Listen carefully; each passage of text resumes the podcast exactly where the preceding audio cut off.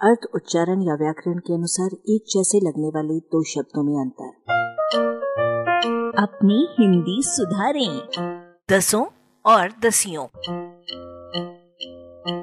दोनों तीनों चारों के समान दसों, पंद्रहों, बीसों शब्द निश्चित और समूची संख्या का अर्थ देते हैं।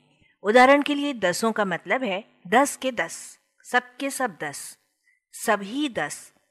ऐसे संपूर्णतावाची शब्दों में गिनती के अनिश्चित होने या लगभग होने का भाव नहीं होता, तथा शब्दों का ये रूप सभी संख्याओं के लिए बनाया जा सकता है।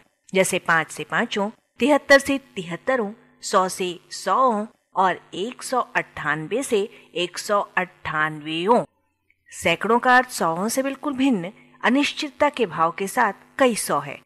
लगभग के अर्थ को साथ लेकर चलने वाला ऐसा शब्द सभी संख्याओं से न बनकर केवल कुछ सामान्यतया दहाईवाचक पूर्णांकों या समूह अंकों से बनता है, जैसे दसियों, बीसियों, पचासियों, पच्चीसियों।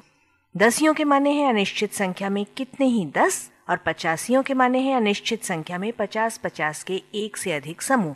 जिस प्रकार सौ और सैकड़ों का भेद स्पष्ट है और जिस तरह बारहों और दर्जनों का भेद आसानी से समझ में आ जाता है, उसी प्रकार दसों और दसियों आदि का भेद बनाए रखना बहुत ज़रूरी है। मैंने उससे बीसों बार कहा, इस वाक्य में बीसों यानी बीस के बीस उपयुक्त नहीं है। उसके बदले बीसियों होना चाहिए। इसके विपरीत, बीसियों गमले वहाँ रख दो में बीसियों अनुपयुक्त है। उसके बदले बीसों यानी सभी बीस होना चाहिए। मैंने पच्चीसों, कुल पच्चीस थे वे सब आम खा लिए।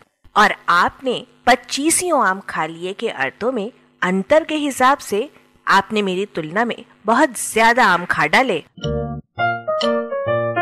आलेख भाषाविद डॉक्टर रमेश चंद्र मेहरोत्रा, वाचक स्वर संज्ञा टंडन।